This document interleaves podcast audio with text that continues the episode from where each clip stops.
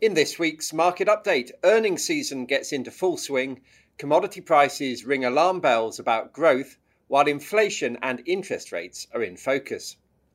The Federal Reserve has a dual mandate. It has to keep inflation in check and enable maximum sustainable employment. This can be a challenge because the two are in some ways incompatible. A red hot labour market fuels rising prices. Managing monetary policy is therefore a balancing act. Walking that tightrope is trickier today than it's been for a long time. Inflation is running above 9% in the US, as it is over here, and in part that's because the unemployment rate is at a historic low. Getting prices down requires a squeeze on the labour market, but overdoing it could push the US economy towards recession, which is counter to the second mandate of maximising sustainable employment. The net result is that the markets now expect the Fed to ramp up interest rates quickly for the rest of this year and into next to get on top of inflation before changing direction and easing policy as the economy slows. The peak for interest rates is now expected to be 3.5%, but then rates could come quickly down to 2.5% or lower. That view was boosted this week when a survey of household inflation expectations in five years' time dropped from 3.1% to 2.8. One measure of whether the Fed is managing to thread the monetary needle is the yield curve, which compares expectations for bond yields in the near term with those further out. Now, normally, long dated bond yields are higher than short dated ones to compensate investors for the risk that inflation will eat into the value of their money. However, when the market thinks that central banks are in danger of pushing rates too far in the short term, longer yields can end up below the shorter ones in anticipation of an economic slowdown or recession in due course. This is the situation today. Investors think the Fed won't be able to maintain its fight against inflation and will be forced to backtrack and lower interest rates. Because stock market investors like interest rates to remain low, this can actually be good news for share prices. And either side of the weekend, we've seen markets rally on hopes that the Fed will end up being less aggressive with rates than feared. This might be a rerun of 2018, when investors were spooked by rising interest rates but regained their optimism when the Fed changed tack in 2019.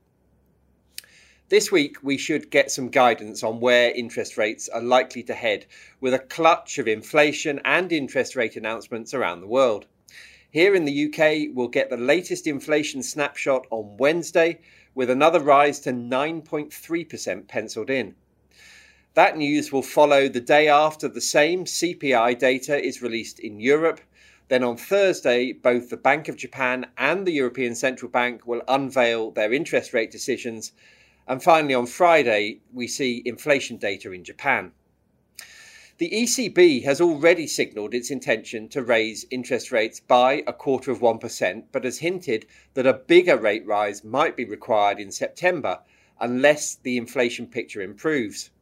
Prices rose by 8.6% in the year to June. The expected quarter point rate hike would still leave European interest rates below zero, that's a much more cautious approach than in the US and UK and reflects concerns about the growth outlook in a region that's being hit hard by rising energy prices following Russia's invasion of Ukraine in February. Japan is just as cautious as Europe, sticking with its stimulus of an economy where, even with rising food and energy prices, inflation has struggled to climb into positive territory.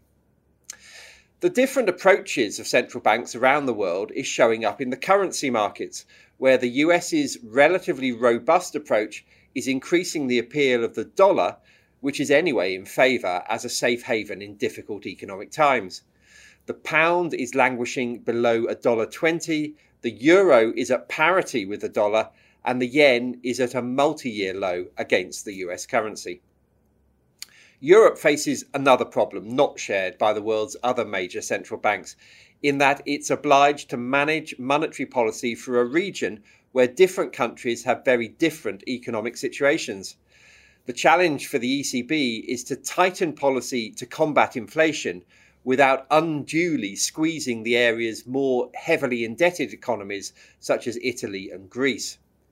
As part of that, the market is waiting for further clues about a so called anti fragmentation tool that the ECB is working on to limit the divergence between borrowing costs between the Eurozone's strongest and its weakest countries.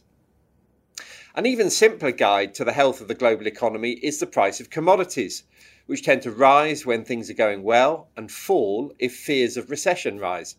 In particular, the cost of copper is seen as a key indicator because the metal is used in so many different ways from construction to electrical wiring to electric vehicles.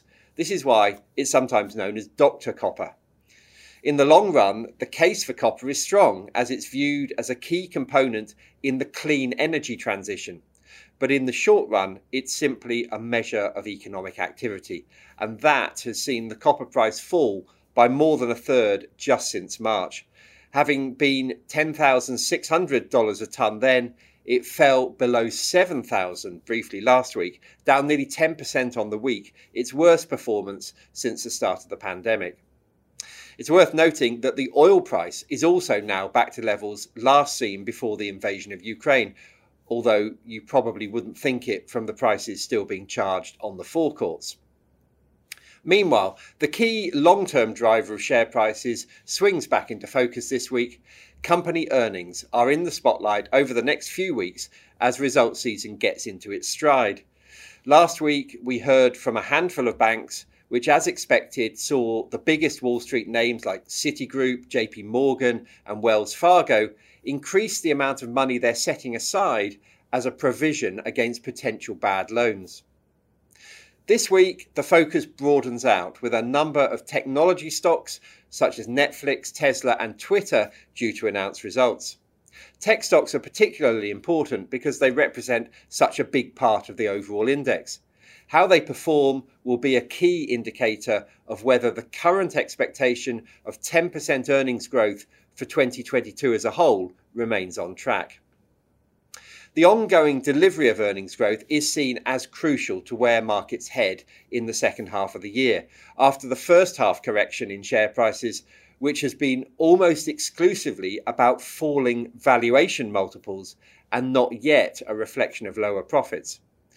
As of the start of the week, only around 33 of the top 500 companies in America had reported. 21 of them beat expectations, which is encouraging, but it's early days yet to draw meaningful conclusions. Better news for the market outlook is currently provided by sentiment indicators, which suggest that a lot of the potential bad earnings news has already been priced in. The ratio of positive market bets, known as calls, to negative bets or puts stands at rock bottom, similar to previous market bottoms in 2020 and 2018. A survey of investors also shows more people are bearish or negative about the market outlook than are bullish or positive. This happens rarely and tends to coincide with big falls in the market. For contrarian investors, this is another good sign.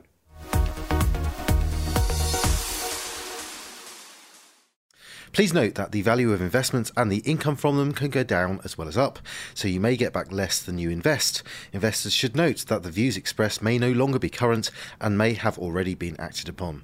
This information is not a personal recommendation for any particular investment. If you are unsure about the suitability of an investment, you should speak to one of Fidelity's advisors or an authorized financial advisor of your choice. Overseas investments will be affected by movements in currency exchange rates, and investments in emerging markets can be more volatile than other more developed markets. Reference to the specific securities should not be construed as a recommendation to buy or sell these securities and is included for the purposes of illustration only. Tax treatment depends on individual circumstances and all tax rules may change in the future. Withdrawals from a pension product may not be possible until you reach age 55, 57 from 2028. This podcast may not be reproduced or circulated without prior permission. No statements or representations made in this podcast podcast are legally binding on Fidelity or the recipient. This podcast is meant only for UK residents and does not constitute an offer or a solicitation in any jurisdiction in which it may be unlawful to make such an offer or solicitation.